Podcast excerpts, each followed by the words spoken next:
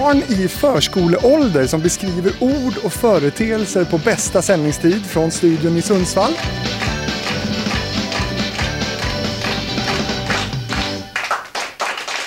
Mellan 1987 och 2003 så sändes det här programmet i SVT med Kjell Lönnå som profilerad programledare första tio åren varpå Erik Nyberg tog över. Och de tävlande var kända personer som ihop med sin icke så kända kompis fick eh, lista ut då vad, vad barn beskrev. Tittar du på Lekande lätt Micke? Lekande lätt ja. Ja, det har, det har fladdrat förbi. Jag ska inte säga att jag satte klockan efter det. Men jag har sett det ja. Det var ju ett stort program ju. Ja, ja. Men tv var ju stort eh, då. Men du hörde i alla fall vilka det var som spelade. Det var Traste Lindéns kvintett. Tror gamla favoriter för mig, verkligen. Vad tycker du om då nu, nu så här när, när tv-landskapet ser så helt annorlunda ut om de här eh, ja, små programmen ifrån små studios från alla SVTs små distrikt så att säga. Hur var det? Var, var det bra det? Oj, bra. Ja. Eh, nej, det var det väl inte alltid. Men det var ju, samtidigt var det ju också, det var en, du säger ju själv att det var en annan tid. Det, TV var ju en huvudmöbeln i de svenska hemmen och det var lite coolt ändå att det fanns, jag pluggade i Umeå, att det fanns ett TV-hus i Umeå. Och ibland såg man Staffan Ling på ICA och sådär. Eh, så att jag tror att det var en ganska viktig grej då. Känna att det var våran TV. Men grejen är att på den tiden så var ju TV så, nu säger jag på den tiden för jag är så pass gammal så jag, jag började ju faktiskt plugga journalistik innan monopolet föll. Och fram till dess så var ju inte ens tv-programlederi en dröm. Det var för, det var för få. Man visste det, det var astronauter. Liksom. Och om man skulle kunna bli en sån, ja, det, det, var, det fanns ingen väg, ingen karriärväg dit utan det var möjligen så ja tänk vad coolt det hade varit. Men det var inte realistiskt. Liksom. Trivs du i Stockholm då? För du bor ju och, verkar här. Eller hade du hellre velat om du hade fått göra programmen uppe på SVT i Umeå? Nej, det hade jag inte. Jag trivs oerhört bra i Stockholm. Du heter Micke Leijnegard, jag heter Fredrik Rahlstrand och det här är TV-fabriken. starta band. Pass på. Starta TV-publiken om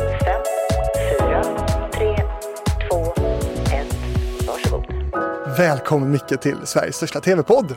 Tack så mycket. Tack. En, en podcast som jag måste eh, stolt få säga är nominerad till Guldpodden 2020 i eh, film och tv-kategorin, eh, vilket jag är jättetacksam över. Många som har nominerat TV-fabriken. Jag är en sån här, jag är ju inte alls någon slags vinnarskalle, så jag, jag skiter fullständigt i om vi vinner den här kategorin. Jag tycker bara det är kul att vara nominerad. Mm. Grattis till nom nomineringen. Det är, ju, det är ju, jag menar, det är ju en briljant idé.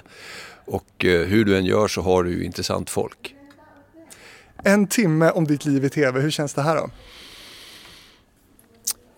Jo, det, varför jag inte liksom, varför jag gör en liten paus här, det är ju för att den du sitter mitt emot nu är ju den motvillige, den ofrivillige tv-programledaren. Så det är inte helt eh, enkelt. Ja, men vad då? Vad, vad, vad menar du? Jag menar att jag drömde aldrig om att bli programledare i TV och jag eh, blev det eh, av praktiska skäl. Mm. Men ofrivillig, det, det, de tvingar ju inte ner till, till Mästarnas Mästare precis. Jo, du skulle se. Nej då. Det är en lång historia, jag vet inte om du är intresserad av den. Och jag tänker så här, vi kommer till den Micke, och så måste jag också bara fråga då. Jag tänker så här att det är inget måste och absolut inget krav att lyssna innan. Men som den journalist du är så gissar jag att du har gjort det. Och då är jag lite nyfiken på vilka avsnitt har du klickat på? Jag har klickat, faktiskt inte hunnit. Jag har sett hela listan och blivit sugen på massor. Men de jag har hunnit är Jakob och Robin. Och det, det är mest för att de eh, känns nära mig eh, i stil och bakgrund lite så. Och personlighet. Så jag kände mer att jag behövde lyssna på... Vilken Robin måste jag nu fråga? Robin Paulsen. Ja. Hur är han lik dig? Ja, vi har snopp båda två.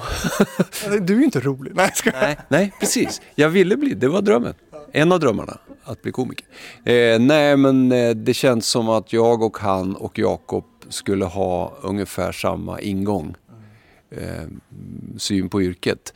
Så det var mer av praktiska skäl återigen som jag lyssnade på de två. För att höra ungefär vad, ja, få lite tips. Nu gör vi ju lite radio här så vi kanske ska beskriva lite var, vart vi befinner oss. Vi befinner oss i det som heter Vinterträdgården i TV-huset i Stockholm. Kan inte du bara, för de som inte har varit här, vad, vad är det här för plats? Ja, det här är en lite märklig plats. Den, den är väldigt fin för den är väldigt grön. Eh, och detta extremt fula betongkolosshus byggt 1969 om jag minns rätt. Eh, brutalismens högålder så att säga. Eh, har ju också en cool grej, det är alltså en glaskupol i taket. Så att du kan ju här se eh, väder och tid på dygnet om du funderar på det. Det kan man göra ibland när man jobbar med nyhetsverksamhet framförallt.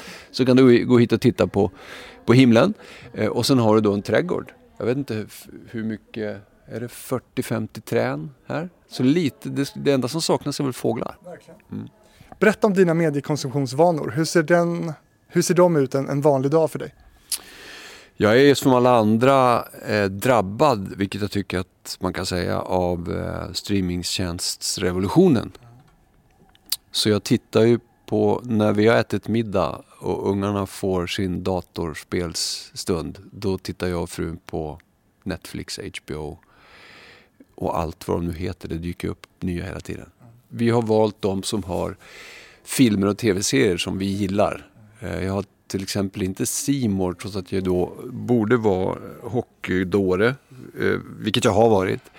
Men sen jag fick barn så avtog det lite. Och att, i och med att Skellefteå AIK, mitt älskade gamla lag, eh, blev så bra så jag, behövde inte, jag behövdes inte längre. Innan var jag väldigt engagerad. Eh, så, så Simon har jag inte, det är för dyrt. Ja, tidningar, radio?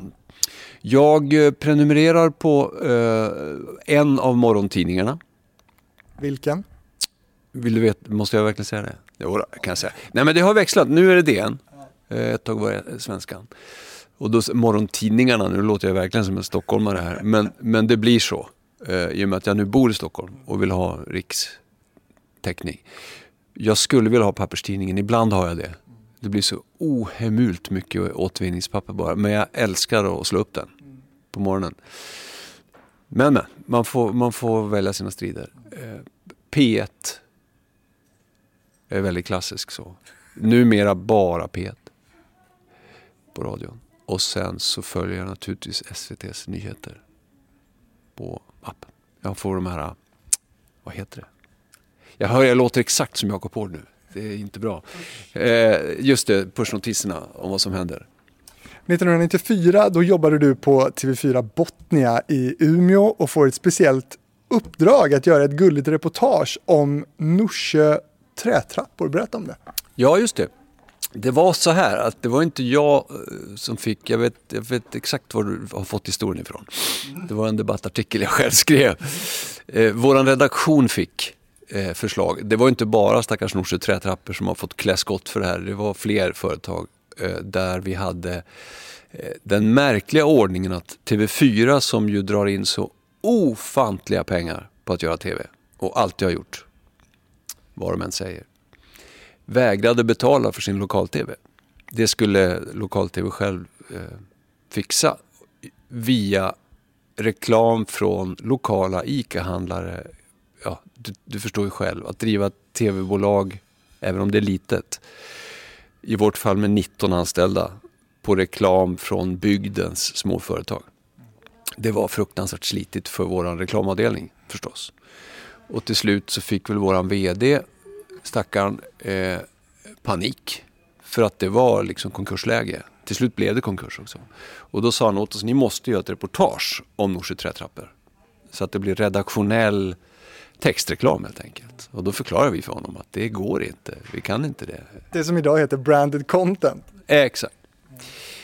Gränserna har flyttats. Men det finns, eh, det finns fortfarande en skarp gräns för en journalist. Och det har jag alltid varit eh, journalist. Och där var vi väldigt överens på redaktionen. Och det blev ett jättebråk. Och sen gick vi i konkurs. Så jag, har väl, jag, kan, jag, säger, hävdar ju fortfarande att vi gjorde ju rätt. Det går ju inte att hålla på och, och göra textreklam. Men eh, det var en, eh, ett moment 22 av fyran. Det är fortfarande oerhört, oerhört eh, kritisk till deras snålhet där. Det var verkligen inte att satsa på lokaljournalistik. Vad de än säger.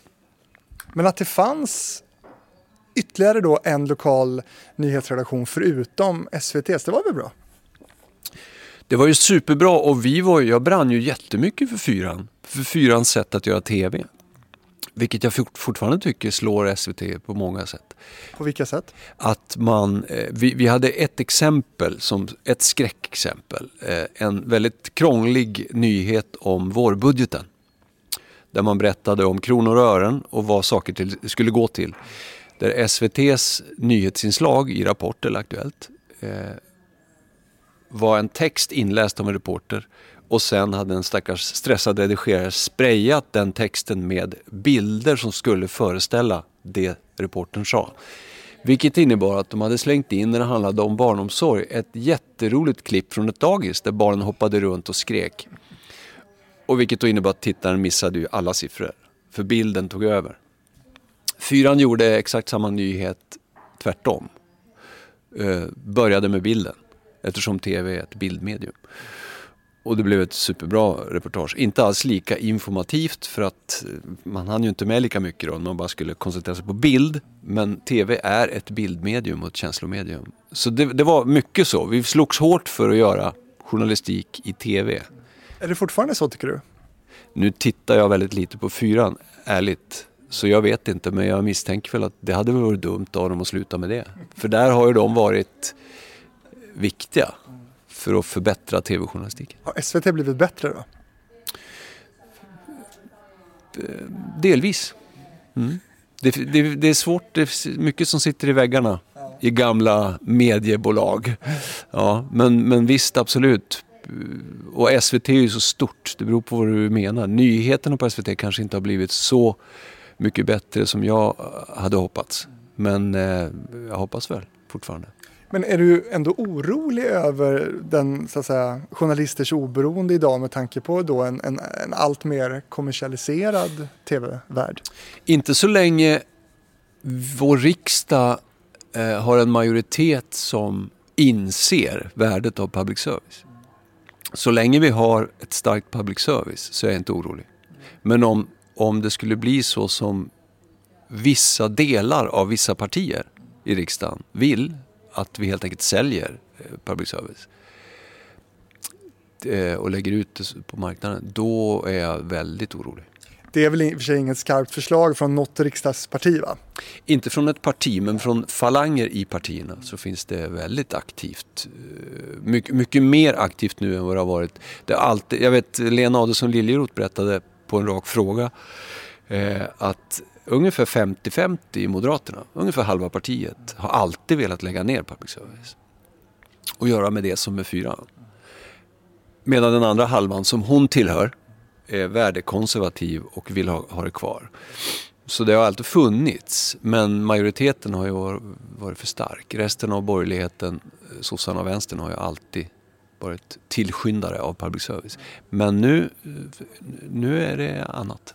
Som med allt annat de senaste tio åren så finns det en, en populism, en populistisk vind som eh, slarvigt eh, använder sig av symbolord eh, utan att riktigt, jag tror inte riktigt att de förstår vad de gör. Alltså att det finns, ett, det finns en vind som får det att låta som att public service skulle vara någonting vad det inte är. Och, och, och som får det att låta som att det finns ett hot mot public service, vilket skrämmer mig.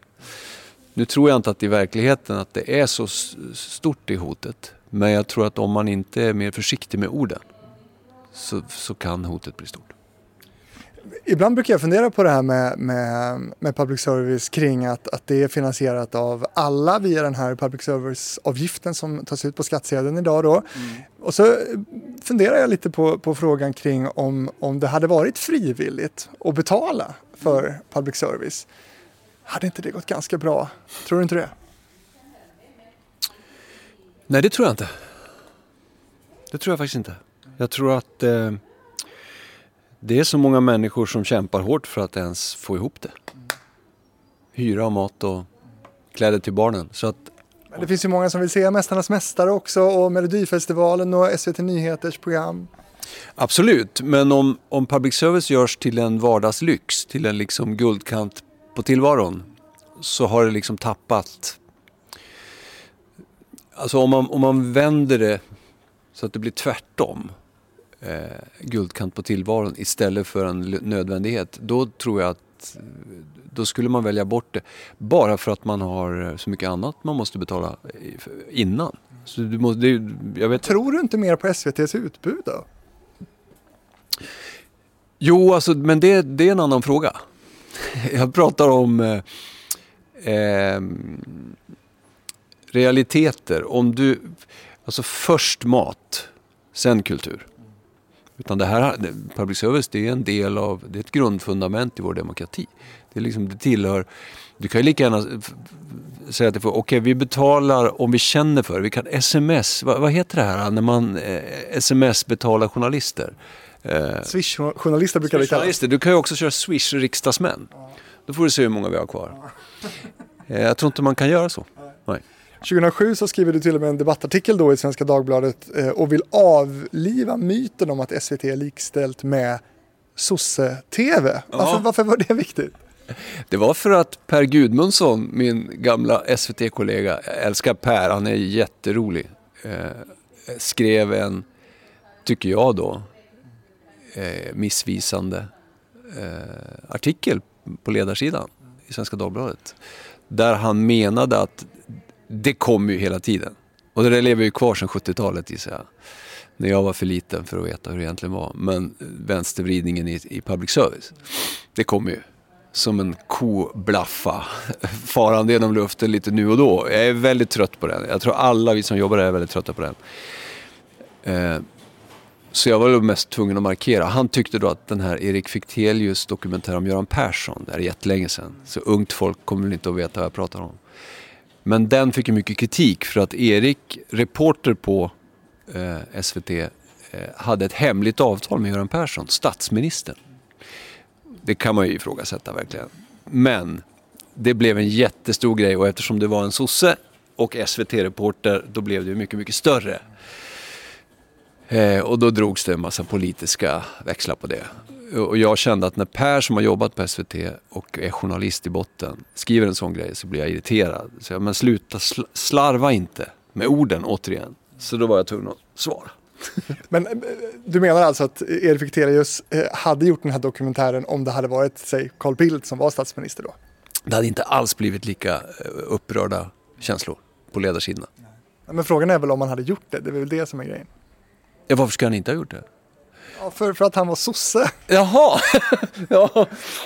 Men Det var väl det det handlade om. Ja, fast grejen att Erik Fichtelius, jag har ingen aning vad han röstar på, men Erik Fichtelius är ju en oerhört rutinerad journalist.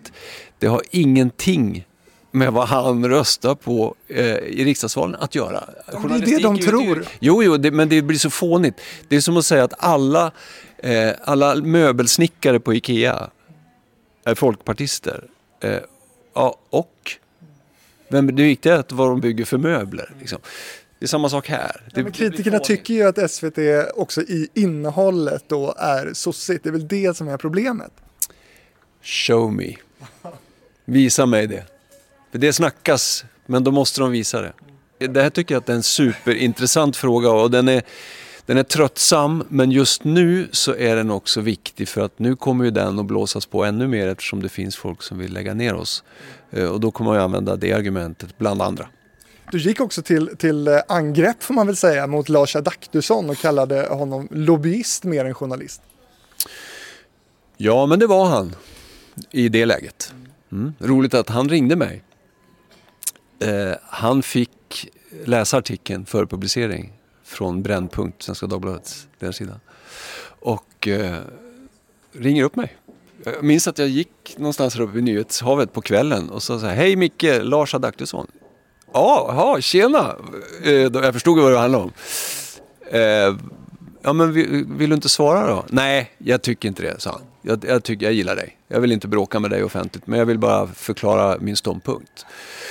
Och vi kom inte överens. Vi hade en liten diskussion i, i telefon. Jag hade ju tyckt det var roligare om han hade svarat på ledarsidan, eller på, på debattsidan, men det ville han inte. Vi ska strax lämna det här ämnet då, men, men eh, bara för att avsluta då. Eh, licenspengar garanterar oberoende mm. eh, och nu är ju finansieringen av public service ändrad. Eh, och är SVT då inte lika oberoende längre? Ja, så det där är ju... Jag läste någon helt märklig eh, take på det där från Karin Olsson på Expressen. De menar att valet i USA är ett bevis för att eh, eh public service hade varit förödande i USA. Jag bara, va? Vänta nu. Eh, har man tittat på amerikansk TV nu under, under valet, vilket jag har gjort jättemycket, så ser man ju att det är precis tvärtom. Alltså det är så polariserat så CNN är ju en direkt partsinlaga. Det är ju som om Demokraterna hade haft en TV, eh, ledarsida i TV. Det är så oerhört pro-Biden, öppet, och mot Trump. Vilket public service aldrig hade gjort. Aldrig hade varit.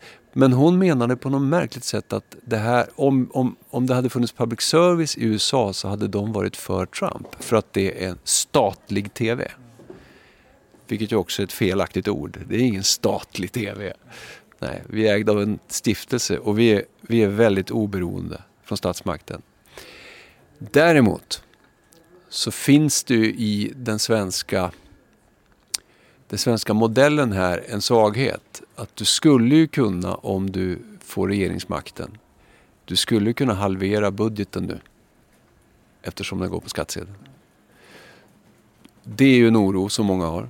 Ja, men eh, även innan så är det ju politikerna i riksdagen som har beslutat om avgiften. Riksdagen ja, det är folket. Men regeringen, det kan vara ett parti.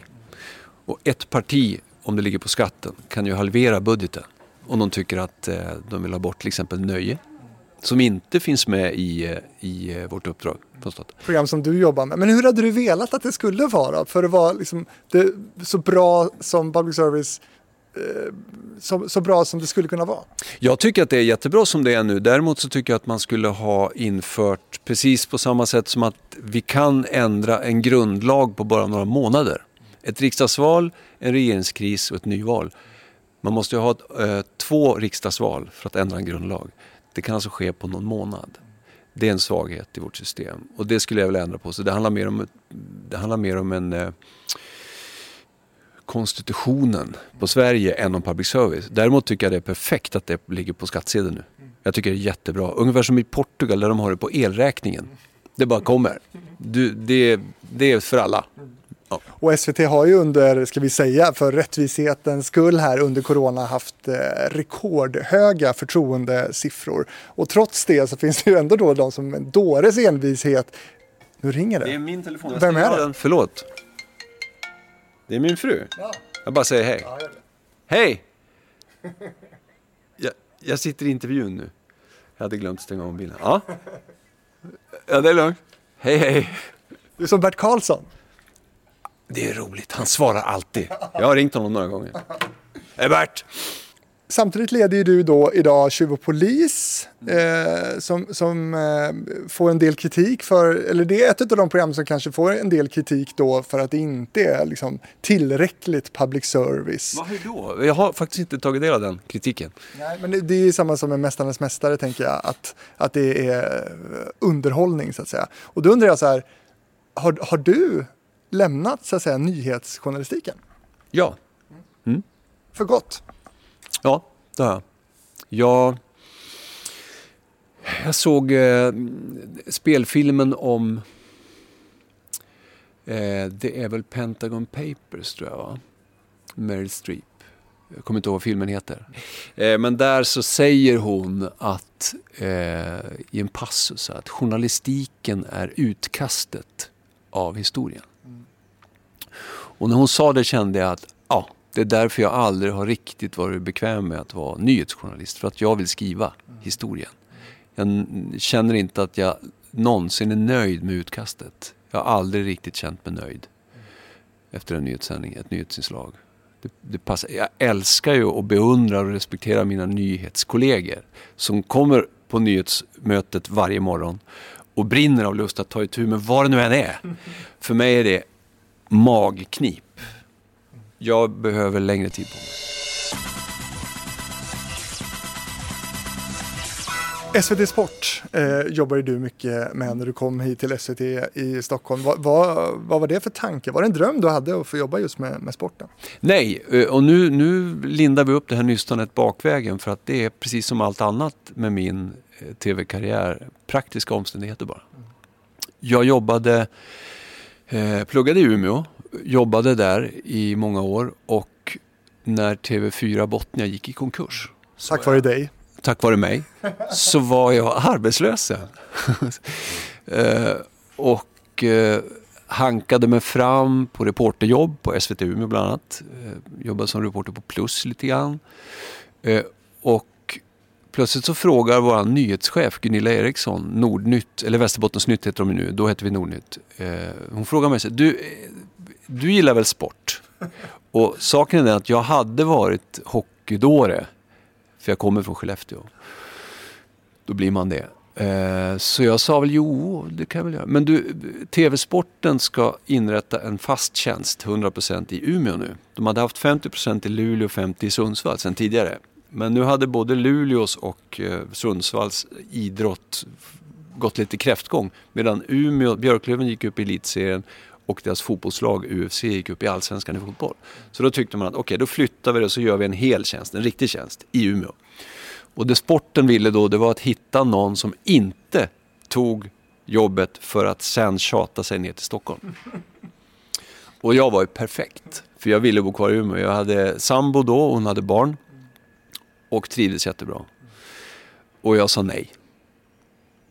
Och Gunilla sa okej. Okay. Och sen så kom hon tillbaka. Du, Kjell Andersson, TV-sportens eh, redaktionschef, vill prata med dig. Oh, Okej okay då. Och jag var ju arbetslös. Eller ja, frilans. Eh, så han ringer och säger att han ville bjuda ner till Stockholm, bjuda på resan och en lunch och om vi kunde snacka. Det, det kan man ju ta. Ja, ett Stockholmsbesök.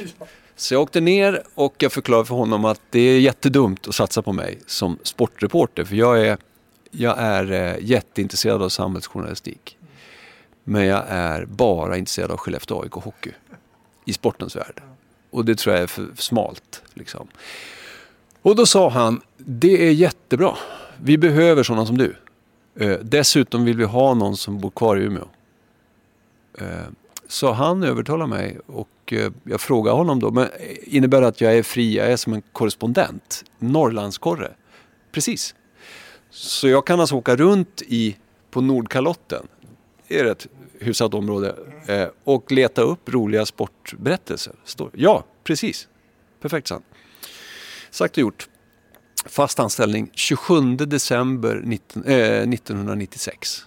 Och även på sporten så, så gav det ut och debatterade i, i tidningarna. Då var det dåvarande kulturminister Lena Adelsohn Liljeroth som ifrågasatte då att stora idrottsevenemang skulle sändas i SVT och att det var lika bra att de kommersiella skulle ta över det. Ja. Eh, och eh, 2006 var detta i Aftonbladet. Ja. Eh, och då tyckte du att det var oerhört korkat, ett svek mot tittarna. Och det var ju nästan 15 år sedan. Står din åsikt fast? Absolut.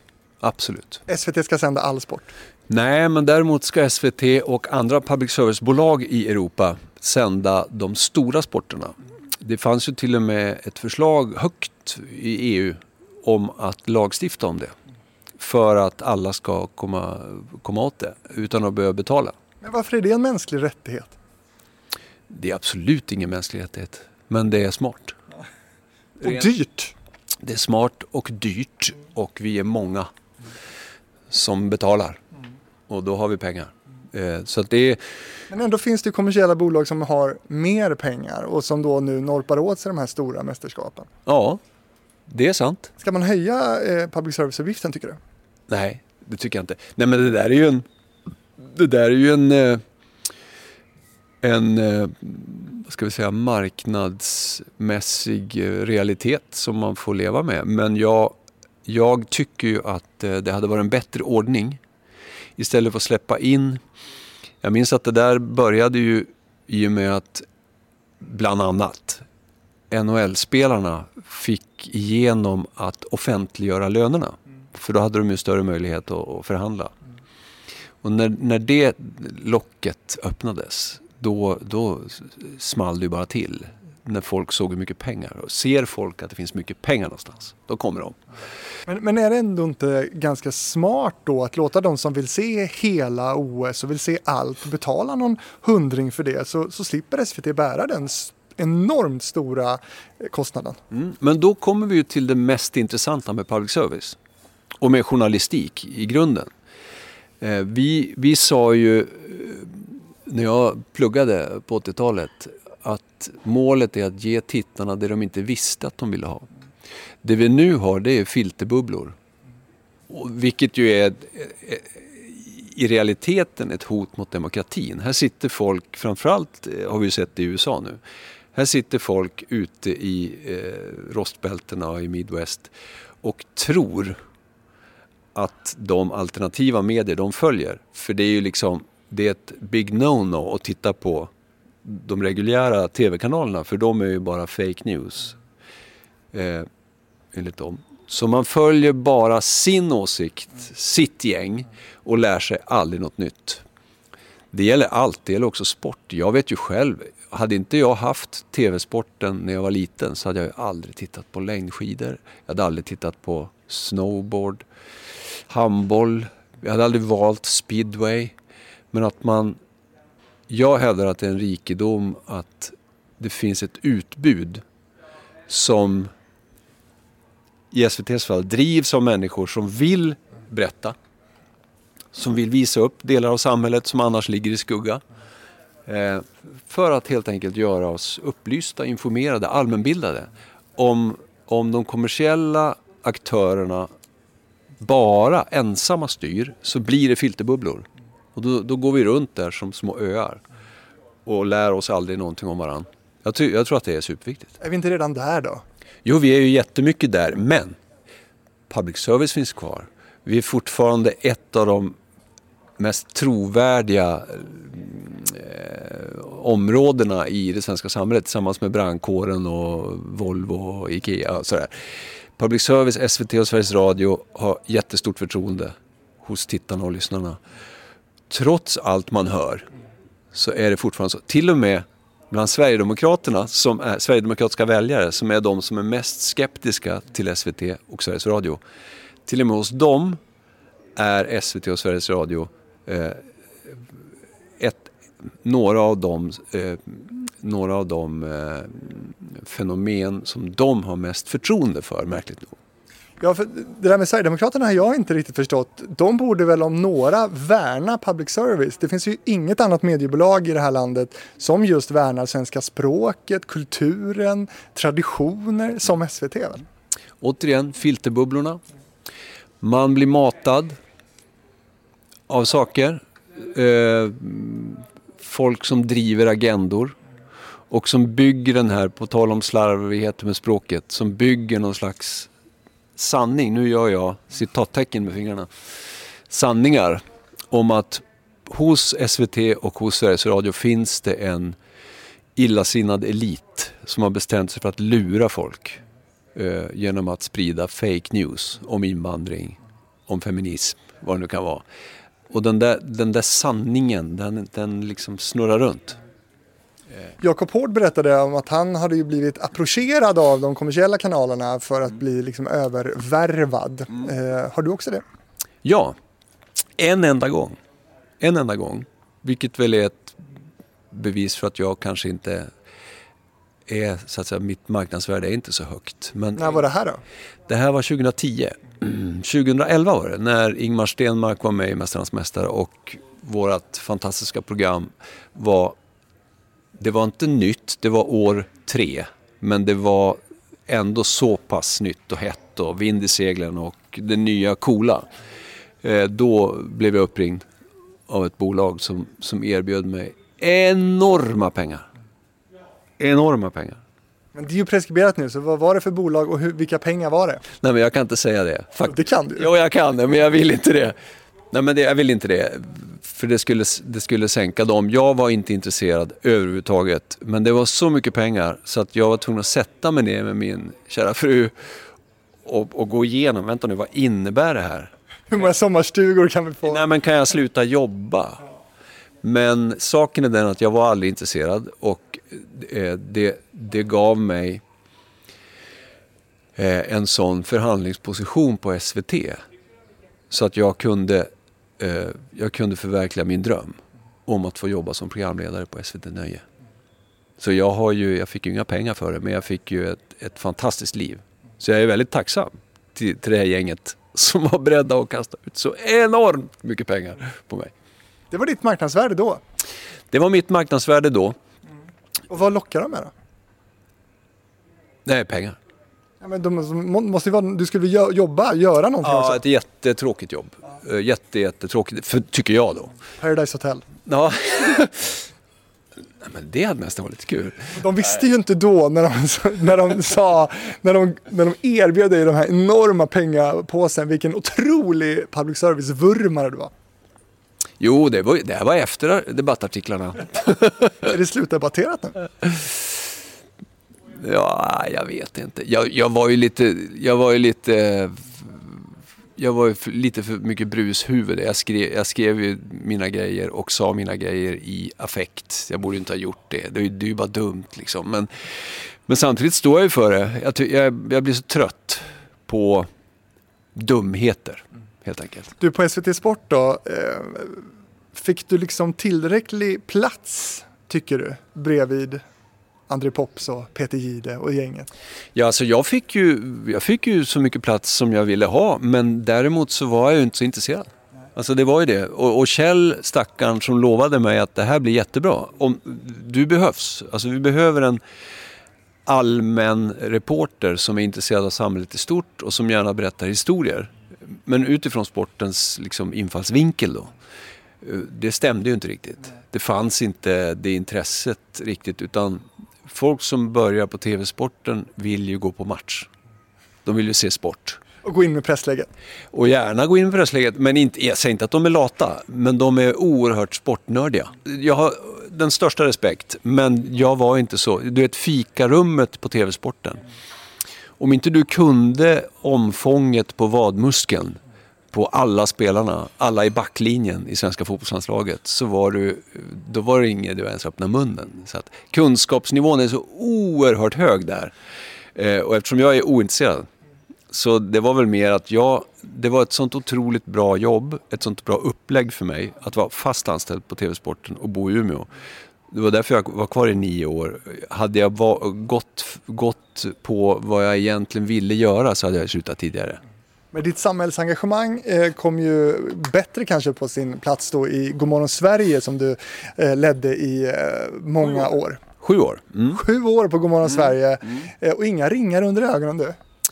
Nej, men jag har sovit i kapp. och mer ringar då kanske. Ja. Eh, men hur känns det då att eh, alla de här sju åren gå upp svintidigt, läsa på om, om, om politik och, och eh, stora samhällsfrågor och laga mat. Och det du kom ihåg för där, mm. det är ju konstig stämning. stämning med Micke Leijnegard, exakt.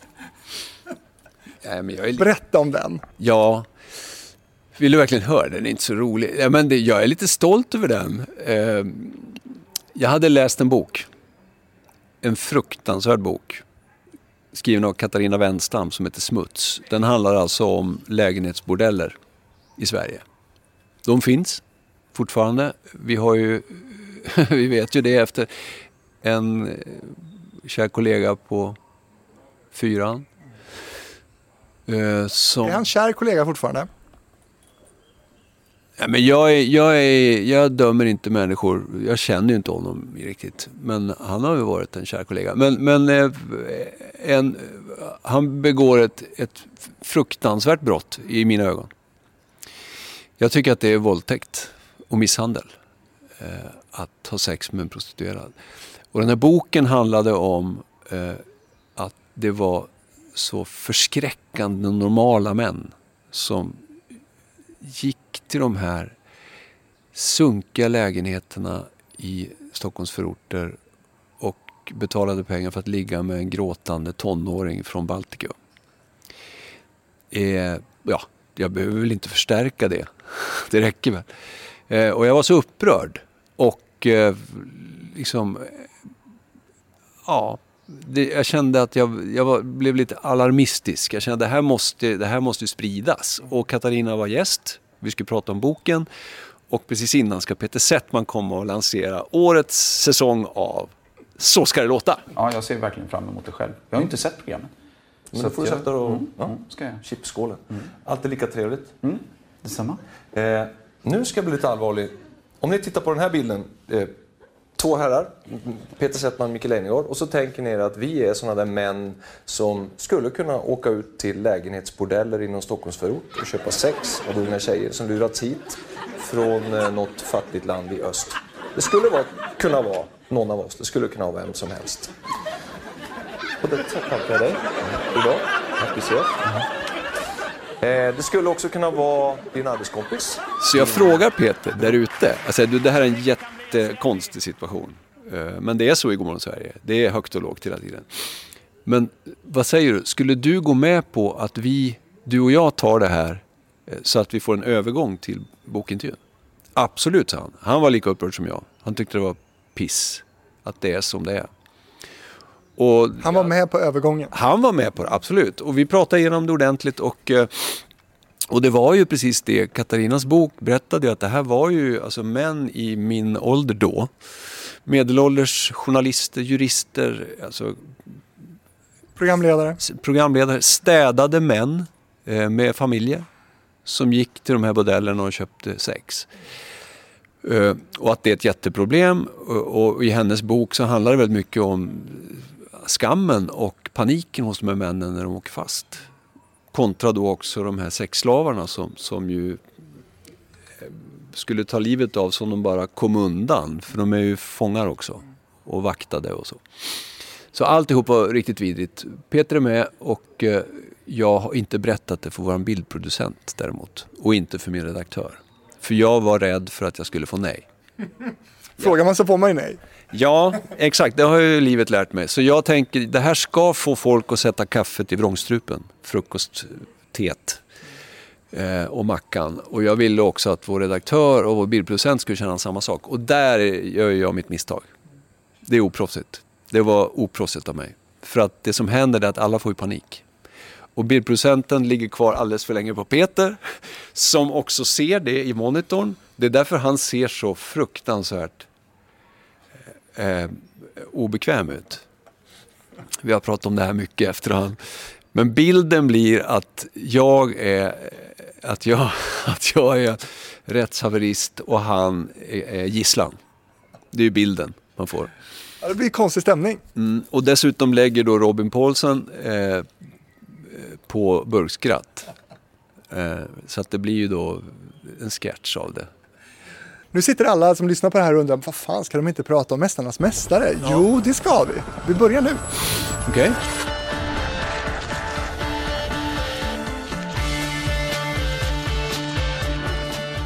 2009 så har det belgiska tv-formatet Mästarnas Mästare då premiär i SVT. Eh, ett tv-program som eh, sedan dess med stor framgång, miljonpublik, har blivit en supersuccé verkligen. Och du blir programledare för detta.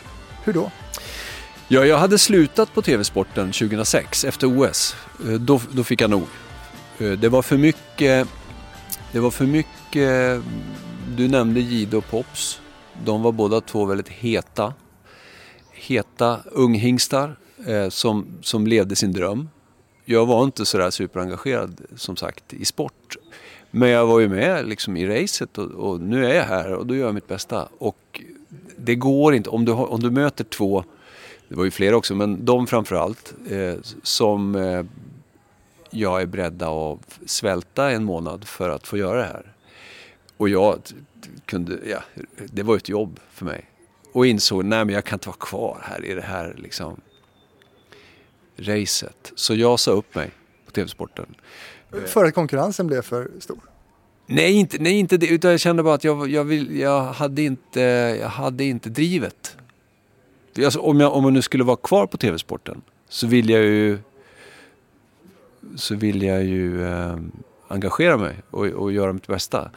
Men eftersom de, de jag liksom konkurrerade med plats om var så oerhört mycket hungrigare än jag så kände jag nej men jag, det, det är bara dumt, jag mår ju bara dåligt. Det är bara tråkigt. Liksom. Så jag sa upp mig. Och det handlade om att jag hade fått ett erbjudande från Gomorron Sverige om att hoppa in där. Ja men då har jag liksom en, något annat att göra. Sa du upp dig från SVT då? Ja, nej inte från SVT, från, från TV-sporten. Och då tyckte de, nej nej nej, det, vi, vi liksom kan inte, det är ju dumt. Ha kvar din tjänst och så tar du tjänstledigt. Så då gjorde jag det.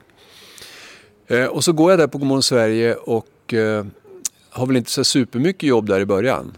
Eh, och hankar mig fram med olika saker men jag är fortfarande anställd. Eh, och så ringer då Mattias Engstrand som hade varit eh, redaktör och projektledare på TV-sporten och just blivit anställd som nöjeschef. Och ett av hans första uppdrag det är att få det här Eternal Glory som det heter. Ett jättekonstigt, rätt dåligt belgiskt program. Det är jätte, jättekonstigt. Eh, I knät. Och så kollar han med eh, Meter, eh, bolaget Meter, om de kunde fixa till det. Det kunde de. Superduktig producent som heter Per Hedmark som också blev en väldigt god vän. Eh, som skruvade till det. Mattias hade också del i det. Olle Palmlöv var också med och, sk och skapade om det. Eh, jätte, blev, det blev riktigt bra, eh, själva grunden då. Men när Engstrand ringer och frågar, vill du, vill du vara utomlands en månad? Så var jag rätt less på det jag hade. Så, ja, absolut. Men vad är det? Ja, men det handlar om sport. Nej tack, sa jag då. Jo men sluta nu, sa han. Det, det är roligt, det är inte sport så. Det är ett nöjesprogram. Ja men ändå, jag orkar inte. Inte sport. Så det var väldigt så, nej nej. Eh, men eh, så kände jag, okej okay då. Jag har inget annat för mig. Så jag åker ner och så sitter jag där utanför deltagarhuset tillsammans med Anders Gärderud, och Per Elofsson och Ara Abrahamian och pratar sport. Och frågar då saker som jag har varit intresserad av under mina år på TV-sporten. Sånt jag aldrig fick svar på. För de, de kan inte, vill inte, eh, får inte svara på grund av sponsorer och annat. Men då insåg jag att när vi satt och pratade där så fick jag svar på alla de frågor jag hade haft om ett liv som idrottare. Hur är det att äta rätt, sova rätt, skita rätt i ett helt liv för att bli bäst i världen? Och jag fick svar.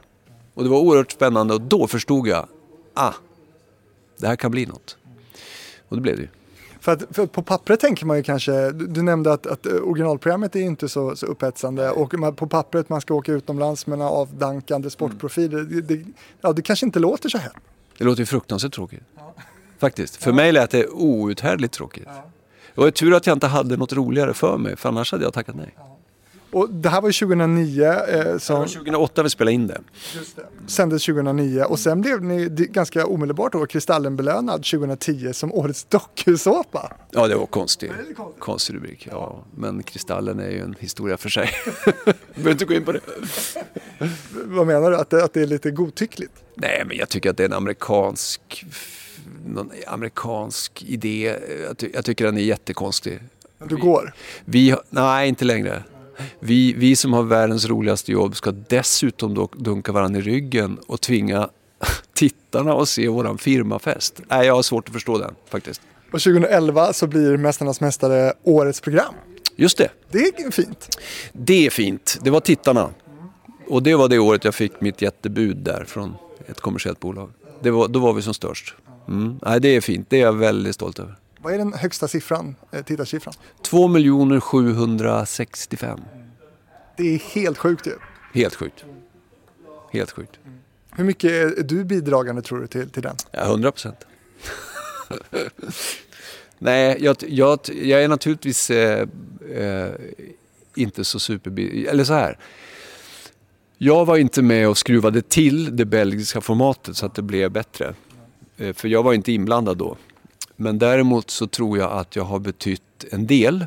Och eftersom jag själv var så anti-sport tror jag att min påverkan var att ta bort sport från Mästarnas Mästare och införa eh, berättelser om människorna i sporten. Och det, det kan jag nog säga med eh, hög svansföring att det är väl mitt bidrag. Och jag tror att om vi hade gjort ett sportprogram så hade vi haft en miljon tittare. Nu har vi två miljoner tittare och mer än hälften, alla år, alla program, mer än hälften av tittarna är kvinnor. Det hade det inte varit annars. Är det Leijnegard-effekten? Inte Leijnegard-effekten, men att vi inte pratar sport. Eh, som sportreportrar gör. Utan att vi pratar om, det här är ju människor som ofta kommer från små byar. Eh, svensk idrott är ju sån att eh, bor du i Stormens öga i Stockholm, Göteborg, Malmö, eh, i, i de stora klubbarna så har du mycket, mycket sämre möjligheter att bli bäst i världen för du blir eh, utbränd tidigt. Elitsatsning bland barn och, och hård konkurrens. Nästan alla våra stora stjärnor kommer från små ställen där man har haft idrotten som eh, fritidsgård. Ingmar Stenmark är ett perfekt exempel. Eh, Peter Forsberg, ja. De flesta. Så berättelsen är ju jättehäftig. Den gör att det är grannpojken och grannflickan som vi alla kan identifiera oss med. Men de har också valt att leva jättekonstiga liv. Vilket gör att de blir spännande. Astronauter. Och idag är det Pontus Gårdinger som producerar programmet va? Ja, det är det. Som även gör kasinoreklam. Ja, Pontus, Pontus, Pontus. Ja, men det är en mycket god vän. Eh, kasinoreklamen kan vi lämna därhän. Jag har inte ens orkat tänka på den. Jag hyllar honom oförblommerat som producent. Han är fantastiskt duktig producent. Jobbar som en slav och sover knappt. Han grunnar och grunnar och vrider och vänder och skruvar. Han är oerhört viktig. Han var väldigt duktig som hallåa också en gång i tiden. Ja, det var han. Ja, men det är en väldigt duktig... Jag, jag tänkte det, det har jag berättat för honom. När han, när han kom in, när jag fick höra att ja, men nästa år blir Pontus Gårdingen producent, så tänkte jag nej. Herregud. Bimbo, tänkte jag. Mannekäng. Eh, Det är lätt att tänka så. Han är lite, så här, han är lite så Dressman-kompatibel idag. Han är ju väldigt snygg alltså. Oerhört snygg karl. Men jag erkänner det. Jag var liksom, mina fördomar om modeller och eh, ja, den ytliga världen. Jag känner, men vad, vad ska han kunna tillföra? Varf, varför är han ens påtänkt? Så tänkte jag. Och det tog tre minuter på plats. Jag insåg att det här är en av de mest professionella, mest dedikerade, duktiga tv-människor jag har träffat. Har du, 30 år, jag har många att jämföra med. Har du någon gång tvivlat på din egen sexualitet när du har varit med, med Pontus? Eh, nej, det har jag inte. Jag brukar säga, eh, när jag var yngre så sa jag att det finns bara två män jag inte skulle sparka ur sängen och det är Johnny Depp och Glenn Hysén. Eh, men det var mest på skoj. Nej, jag har, nog, jag har nog väldigt lite homosexualitet i mig, men man vet aldrig. Nej, Du stänger inga dörrar. stänger inga dörrar.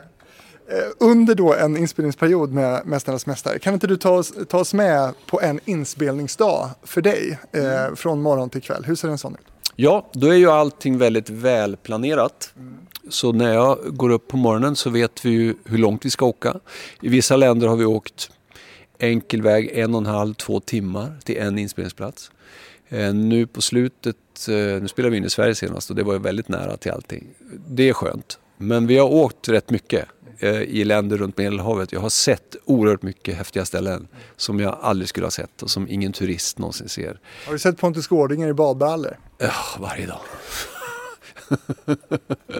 Nej förlåt, gud vad sexistisk jag blev här nu med Pontus. Pontus är ju naturligtvis väldigt välkommen till TV-fabriken, nu får du hälsa honom. Han måste absolut vara med. Han måste vara med. Det kräver jag. Annars så får du steka det här. Ja. Eh, Nej, fortsätt, förlåt, jag avbröt. Eh, sen kommer vi fram. Eh, jag eh, har ett schema där det står eh, Host eh, Departure eh, på eh, engelska. Eh, och det står när jag ska lämna hotellet för att komma fram i tid. Det står också när deltagarna ska lämna sitt hus för att komma fram i tid. Så jag har ganska bra koll på när de ska komma. Jag eh, är där eh, i god tid, väldigt god tid innan. Eh, och vi har ju skrivit manus, jag och redaktören, eller jag själv. Det är lite olika. Eh, någon dag innan. Och sen i bilen på väg till inspelningsplats. Om jag åker med redaktören så kör han. Det har varit Ola Lindholm på slutet nu. Olle Palmlöv var länge min redaktör. Det, det är må- många tveksamma namn här. Tveksamma, fantastiska namn. Ja. Vi, vi lämnar det. Ja. Eh, eh, och jag har, jag har aldrig... Jag, jag gillar att eh, umgås med halta och lytta. Jag tycker om, jag tycker om att, att vara i utkanten. Att vara utanför lägret, det är alltid mer spännande. Eh, Ola är en fantastisk tv-arbetare. Eh, när vi då åker i bilen så kör redaktören och jag sitter bredvid och läser manus och, och läser upp det och vi jämför och stryker och så. Så när jag kommer fram så hälsar jag på folk och sen går jag en sväng runt, runt, runt, runt och pratar högt för mig själv och ser ut som en dåre. Och de stackars greker eller spanjorer som ser den här figuren i shorts och t-shirt bärandes på en galge med långbrallor och skjorta. Det har jag alltid med mig och hänger på grenar i olika ställen runt Medelhavet. Eh, för det är alltid 35 plusgrader så man får vänta in det sista man klär på sig. Eh, så går jag runt där och mumlar för mig själv. Eh, under tiden så värmer deltagarna upp. De blir intervjuade av våra reportrar. Eh, snickarna håller fortfarande på och bygger banan när jag kommer, ofta. Hur mycket får deltagarna öva på de här tävlingsgrenarna innan ni sätter igång? Inte alls. Ibland får de känna på någonting, hålla i en stång, eh, ta ett hopp. Så. Men det är viktigt. För att det ska vara så lika som möjligt, så likvärdigt som möjligt. Och ingen ska vara expert. Liksom. Det är en av grundtankarna. Sen börjar det dra ihop sig och sen så eh, gör jag en tävlingsförklaring för tittarna. Där jag numera, sen två år tillbaka, försöker göra tävlingen lite grann. Det, det hinns sällan med för då blir man för svettig. Ja, det är för varmt. Så att jag, jag måste, och så måste jag ju ha programledarkläderna på mig när jag gör eh, banan. Så ibland funkar det. Eller så går jag igenom den och pekar. Liksom. Och där brukar jag försöka sätta en ära i att göra det på första tagningen. För det är så mycket som ska göras. Så om jag gör det så blir det så oerhört mycket lättare för alla andra. Så det är min, mitt mål för dagen, eh, att sätta det. Och vi hade en amerikansk TOM, Technical Operating Manager, ett tv-begrepp, eh, Dave från New York, som kallade mig för One Take Mickey. Det gillar du? Det gillar jag. Och så brukar vi slå vad, jag och fotograferna, över en öl. Eh, eller om en öl, eh, ut, huruvida jag ska sätta den på första eller inte. Och sådär. Ibland brukar vi också tajma. Jag, eh, har man jobbat på radion, vilket jag gjorde i fyra år först, innan jag började med tv. Eh, då kan man hur lång en textbunt är. Det kanske du också vet. Man lär sig att ja, men det här är ungefär 11 sekunder. För det måste man veta när man läser nyheter i radio. Så jag brukade ofta kunna säga på sekunden hur långt det skulle bli. För de frågar ju mig, kranföraren som ska åka med mig måste ju veta var han ska sluta. Så han frågade ofta, hur långt är det? Eh, 13 sekunder och så skrattar alla. Nej men säg, ja men det är 13 sekunder. Okej, ja har du fel så får du köpa en öl till mig. Så det börjar liksom börja slå vad om öl. Eh, oftast sätter jag dem på sekunden. Eh, ibland inte, då får jag... Torra kvällar det här. Ja, för mig. Nej, men eh, eh, ungefär så går det till. Och sen, sen så startar jag dem, tävlingen. Jag gör ofta en liten införsnackgrej i, i kameran med någon av deltagarna som ligger illa till eller som kanske, ja, det kan vara något speciellt just med den här tävlingen för den personen. Så kör vi igång tävlingen och sen efter tävlingen så gör jag ett slutkryss som det heter. Där man ställer upp dem och så pratar jag med dem med en kamerauppställning då med tre, fyra kameror. Så. Och sen när det är klart så sticker de iväg och gör något hem till huset för att filma att de badar i poolen och då åker jag tillbaka till hotellet och skriver på nästa tävling. Eller om det är tävling på samma plats så går jag runt och mumlar igen. Tar av mig kläderna, har shorts och t-shirt igen under lunchen för att slippa blöta ner eh, programledarkläderna och går runt och mumlar. Kläderna då, har du valt dem själv eller? Eh, eh, både och. Jag, jag, eh, första året så tog jag hjälp och eh, det blev jättekonstigt. Jag är ju ingen klädmänniska. Eh, eh, så att eh, jag såg väldigt utklädd ut Jag har, jag har gjort mina, gått på mina nitar i tv-världen. Jag har anlitat, eller folk har anlitat stylister till mig och det har gått riktigt illa. Till slut så gick min fru in, ja, år tre, Ingmar Stenmark-året och sa, nej vet du vad, du måste ju ha grejer som du trivs med. Och jag vet vad du trivs med. Så vi gick runt en sväng på stan, plockade ut det hon tyckte var jag. Eh, för det kan inte ens jag se. Alltså jag är så dålig på kläder. Vilken stjärna ändå. Vad jobbar hon med? Hon är, hon är, hon är i grunden fysiker, nanofysiker. Men nu jobbar hon med eh, eh, hon jobbar på Pensionsmyndigheten som, som eh, någon slags chef. Eh, jag vet faktiskt inte riktigt vad hon gör. Men viktiga, viktiga saker. Vet du inte vad din fru gör? Hon är, hon är analytiker. Alltså hon analyserar och ser till så att våra pensionärer får sina pengar på rätt sätt. Det brinner du för. Det brinner jag väldigt mycket för. Ni spelade in säsong 13 Mm. nu. Eh, är det fortfarande kul det här? Ja, det är fantastiskt kul. Och eh, för den som då tycker att Mästarnas Mästare inte är public service så vill jag ju bara säga det att det hade inte sett ut så här i ett kommersiellt bolag. Hur hade det då sett ut? Det hade varit mycket mer spekulativt. Det hade, det hade varit mycket mer sport.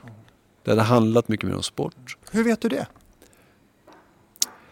Alltså sannolikheten för att någon eh, kommersiell kanal, en exekutiv producent på en kommersiell kanal eller på ett produktionsbolag, en nöjeschef på ett kommersiellt bolag hade insett värdet av att göra precis det vi har gjort. Vilket är en journalistisk idé som handlar om, journalistik handlar om att berätta historier. Eh, den är så liten. Den är så mikroskopisk. Så att jag Men kan inte ju- säga att det är 100% säkert men, men sannolikheten är mycket, mycket liten. En, en exekutiv producent på en tv-kanal vill väl förmodligen ha eh, två miljoner tittare som Mästarnas Mästare har. Om, om det här konceptet som bland annat du har varit med och mejslat fram funkar, varför ändra det? Mm. Fast det hade ju ingen gjort. Ingen hade mejslat fram det. Däremot så kan ju du svara på den fråga jag ställer mig hela tiden. De kommersiella konkurrenterna som, har, som tjänar pengar på att göra TV, till skillnad från oss som blir av med pengar av att göra TV. Hur är det ens möjligt att de inte har gjort det vi gör?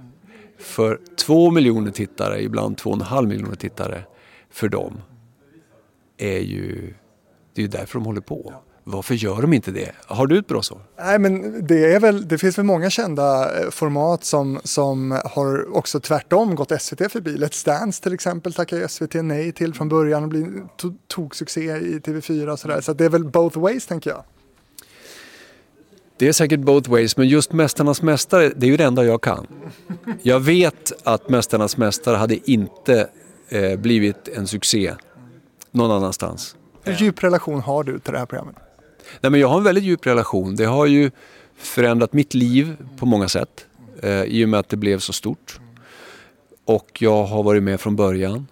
Och jag känner att det är en del av min egen biografi. Jag har ju min, min egen karriär. Eh, hade jag inte gjort de erfarenheter jag har gjort så hade jag inte varit en så pass bra programledare för Mästarnas som jag nu är. Det kan jag ju se. Eh, så det har väldigt mycket med min personlighet att göra. Men om Meter skulle göra det här åt, åt TV4 nästa säsong, säger du inte bye bye public service då? Du menar om fyran skulle köpa över mig också?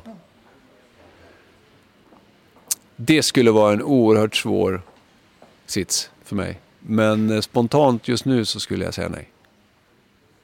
Jag skulle vara kvar på SVT. Du får göra samma program med dubbelt så mycket betalt. Ja, en jätte, jättebra fråga. Om vi då är hypotetiska, så om jag, om jag fick bestämma. Möjligen, möjligen. Men det skulle jag aldrig få. Men det blir fler, fler säsonger. Ja, alltså vad, varför... Säg, säg den tv-chef som skulle lägga ner ett program som samlar två miljoner tittare nu. I den här tv-världen. Men det var ju lite tråkigare väl att spela in i Skåne. Vissa saker var tråkigare. Vädret var extremt mycket tråkigare. Men andra saker var mycket roligare. Kort nu, som vad då? Som att vi fick komma hem. Det var skithäftigt att träffa folk eh, ute i buskarna, vi är alltid ute i buskarna, som betedde sig och såg ut att uppleva det som att det här var deras program. I Hitfabriken Jag var ju en slagpåse från de som förstod sig på musik i kvällspressen. Så vi fick åka in i La Concha, hette det, så var det där vakter och grejer. Och när vi kom dit var det swimmingpool och staff i huset. Och, Brudar. ja, du vet, 23 bast. Brudar, say no more. Han kommer få ett jävla bra namn, det jävla chipset. Fan vad bra det blir. Han skulle sitta vid flygen så det, blev, det var väldigt tuffa tag, hårda, nästan knytnävar ibland. Så det var svintufft alltså. Uh, jag blev väldigt sårad kan jag säga. Och kände mig jävligt ledsen och uh, missförstådd. Just det här jakten, alltså jag vet Torgny Söderberg han brukar säga sluta, du spelar ihjäl dig. Vi håller på att jobba på en fantastisk grej. Det kan jag ge dig som ett scoop. 25-årig dröm som kommer att att nu bli verklighet. Fredrik Rahlstrand träffade svenska musikundret i Hitfabriken. Lyssna på Spotify, iTunes och Acast.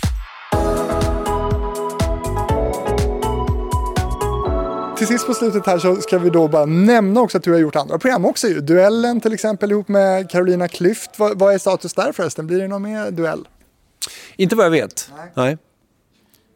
Småkul program ändå. Jättekul. Men jag störde mig jättemycket på att de här duellerna är ju uträknade så att de ska vara så jämna. Så att det spelar nästan ingen roll vad man gissar. För att det är ändå så på målsnöret, så det är ju mer lotteri känns det som.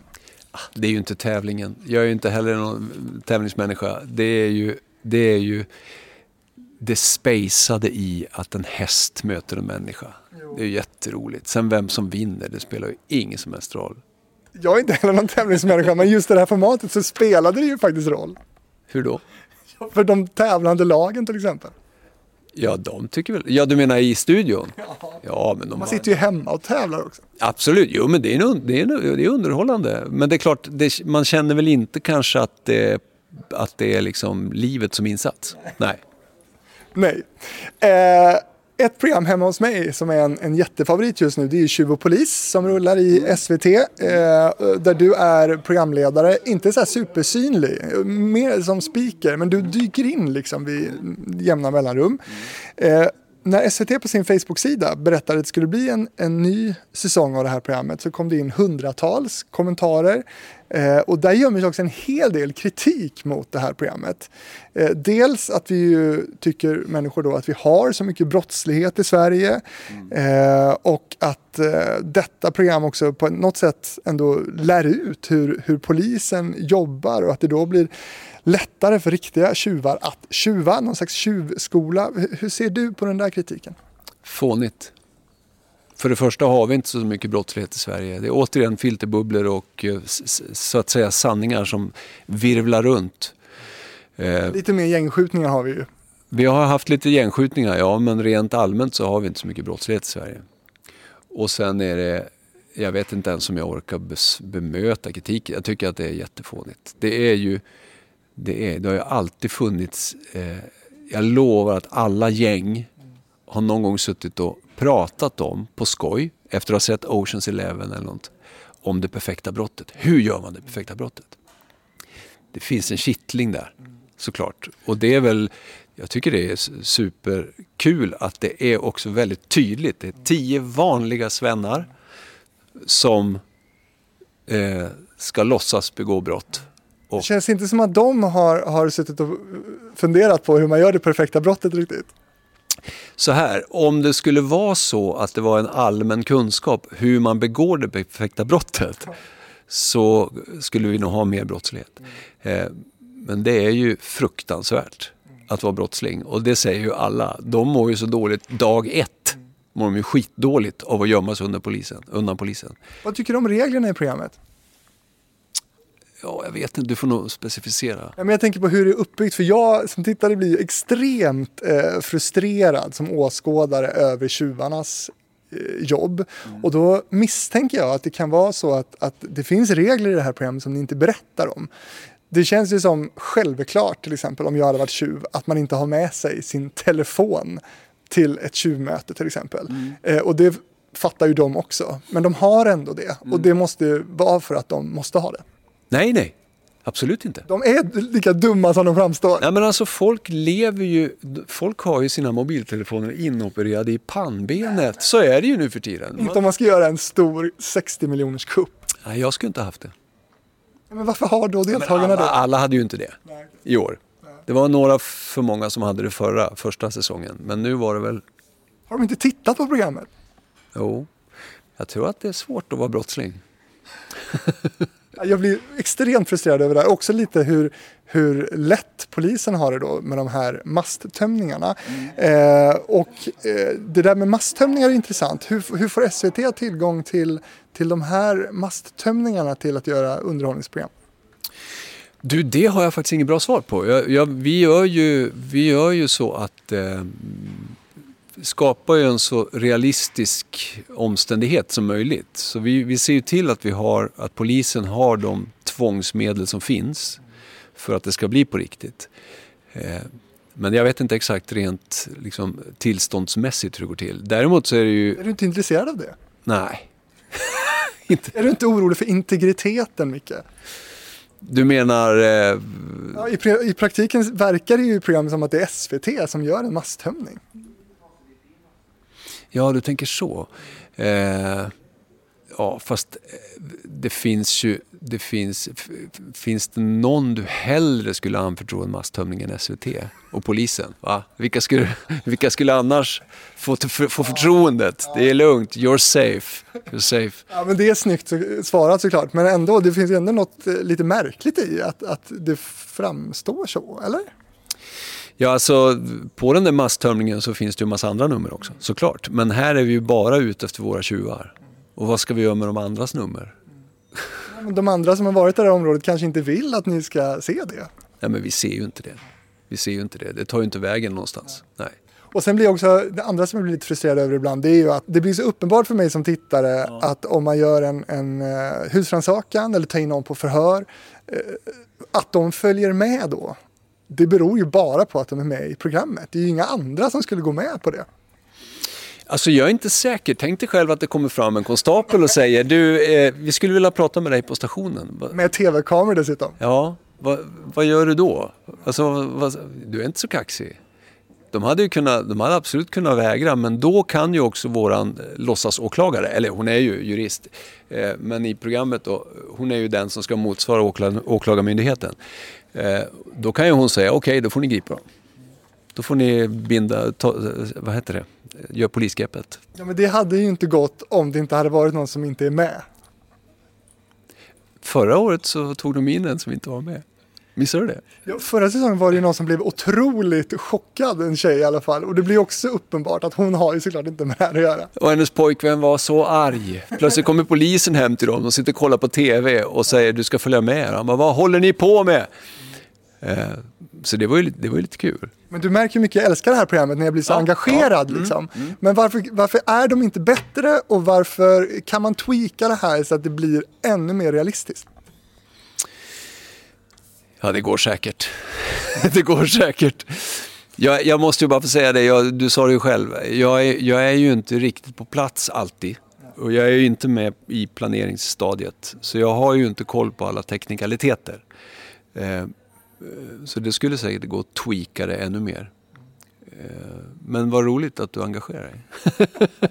Micke märker hur irriterad jag är. Ja, ja. Eh, Genikampen tycker jag att vi ska hoppa över. Det blir två säsonger, det blir inga fler va? Eller? Nej, inte vad jag vet. Nej. En tjuv och polis kommer tillbaka. Ja, det hoppas jag verkligen. Det, du har skrivit på för en ny säsong. Nej, men det funkar inte riktigt så. Jag, jag skriver inte på. Jag är ju fast anställd så jag, jag gör det de säger åt mig att göra. men, men det kommer, ja, när hade du vetat det då i så fall? Inte nu. Nej. Utan det, det beslutet skulle nog fattas. Vi spelar in det där på våren. Så det beslutet skulle nog fattas... Ja, ja det fattas väl här nu snart, tror jag. Det här formatet troget ska jag också eh, höra med dig då om, för du leder ju otroligt många stora eh, titlar som, som det heter. Ehm, är du tillräckligt bra på löneförhandla undrar jag? Nej, jag är nog den av alla reportrar som jobbar på SVT Eh, och därmed eh, hela TV-Sverige eh, som är sämst på löneförhandla. Jag är urusel. Du tjänar för lite. Nej, det ska jag inte säga. Jag är jättenöjd. Eh, Jag har aldrig varit eh, in it for the money. Eh, Men jag är jättenöjd. Efter mitt stora, min stora, mitt stora överköpningsförsök där 2011 så fick jag ju upp lönen. Eh, vilket jag inte hade lyckats förhandla mig till. Eh, så, så jag är jättenöjd. Men det är klart, eh, skulle man värdera det här på marknaden skulle jag jobba på ett annat bolag så skulle jag säkert tjäna oerhört mycket mer. Du vurmar ju så mycket för, för public service och, och nu då när det dessutom är en, en avgift som dras på, på skatten. Hur ser du på transparent och öppenhet kring vad du tjänar? Ja, nej men alltså jag har väl, jag har väl inga problem med det egentligen. Jag vet inte. Ehm. Jag tycker det, jag tycker det jag tycker pengar är obehagligt. Jag, gillar, jag tycker det jag blir obekväm. Eh, Varför är det så? Du är ju inte ensam. Nej. Nej men så här, om jag, skulle vara, om jag skulle vara ute efter att tjäna pengar så skulle jag naturligtvis inte ha hållit på med det här. Nej. Eh, så kan man väl säga. Men du vill veta vad jag tjänar? Jag vet vad du känner, men jag är mest nyfiken på om du vill berätta det. Så egentligen vill jag ju inte det. Men inte, inte, för att jag, inte för att jag skäms för att jag tjänar för mycket utan mest för att jag eh, Jag vet inte. Jag tycker det är, jag tycker det är tråkigt. Och jag, det, det, som, det som plågar mig lite är att när vi har en pandemi som vi har nu och där våra sjuksköterskor, undersköterskor och hemtjänstpersonal tjänar så pissdåligt så skäms jag ju. Att jag tjänar så mycket mer än vad de gör. Även om jag inte blir rik. Så jag, jag tycker att pengar är viktigt. Men jag tycker att det är deprimerande att det ser ut som det gör. Men förra året då, 904 000 hade du, tog du ut, eller har du i lön. Det är väl mycket? Jättemycket. Det är jätte, jättemycket.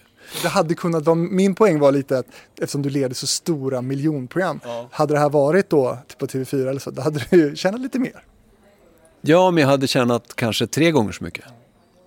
Drömmar framåt Micke, vad, vad vill du göra? Mästarnas mästare rullar på som en trygg, eh, trygg bas för dig förstås, men vad, det finns ju andra luckor att fylla gissar jag. Nej, men så här, jag, jag, jag nämnde ju att jag är den ofrivillige programledaren. Eh, Det släppte du snabbt där. Det är för att du gör en tv-podd och älskar tv. Eh, Men grejen är att jag, har, jag, har, jag blev journalist för att jag var tvungen att skaffa mig ett jobb. Det jag egentligen kanske skulle ha gjort om jag hade varit uppväxt i en ska vi säga, övre medelklassfamilj med lite större liksom, självförtroende karriärmässigt, att, med, med mål att bli något, vilket jag inte hade egentligen så, utan jag ville bara få ett jobb. Så jag skaffade mig en utbildning som passade mig. Jag var duktig på att skriva när jag var liten. Det var det, var det enda jag var riktigt bra på. Eh, och då bara uteslutningsmetoden. Hittade en utbildning för att lära sig skriva, alltså journalistutbildning. Jag visste knappt vad journalist var då. Sen blev jag jättekär i journalistiken. Och sen fick jag erbjudande om att bli programledare på dåvarande Café Umeå, det som nu är Go'kväll. Men då var det Café Norrköping, Café Umeå. Och sa tvärnej. Och blev utskälld av alla på SVT Umeå och sa du är dum i huvudet. Och på den tiden var det stort. Riktigt stort. Det var väl också så här miljonpublik? Typ. Oh ja, mycket mer. Jag tror att det var på två. Men då kände jag verkligen, nej jag vill inte bli programledare för då blir man...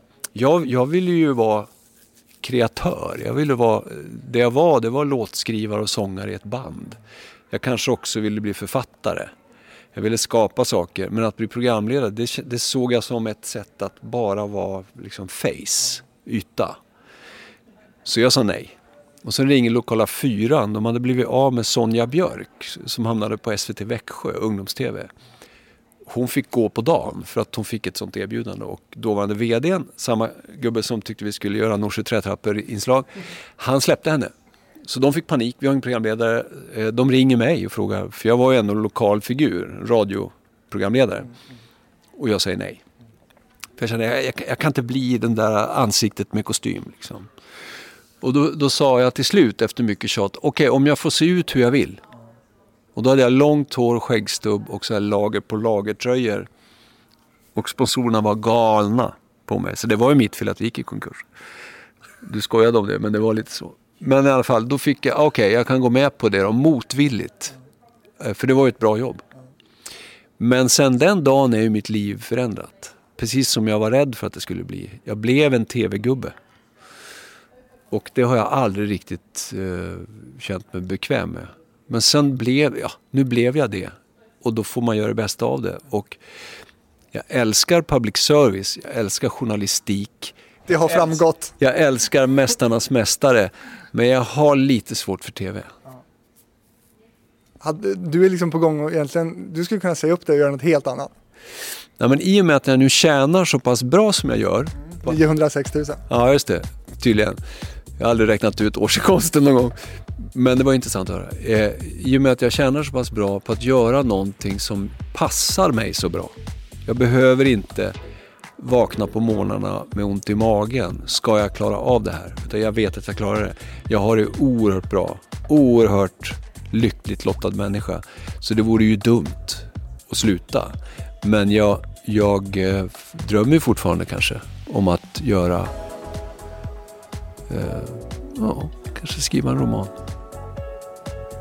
Vi får se. Du som lyssnar på det här, vill du komma i kontakt med mig? Gör det genom fabrikspost@gmail.com och så går du in på TV-fabriken på Instagram och Facebook och eh, kikar på det rörliga materialet där. Micke Leijnegard, fantastiskt trevligt att träffa dig och snacka TV. Tack detsamma. Jättekul. Jättekul. Och vi går ner i svart.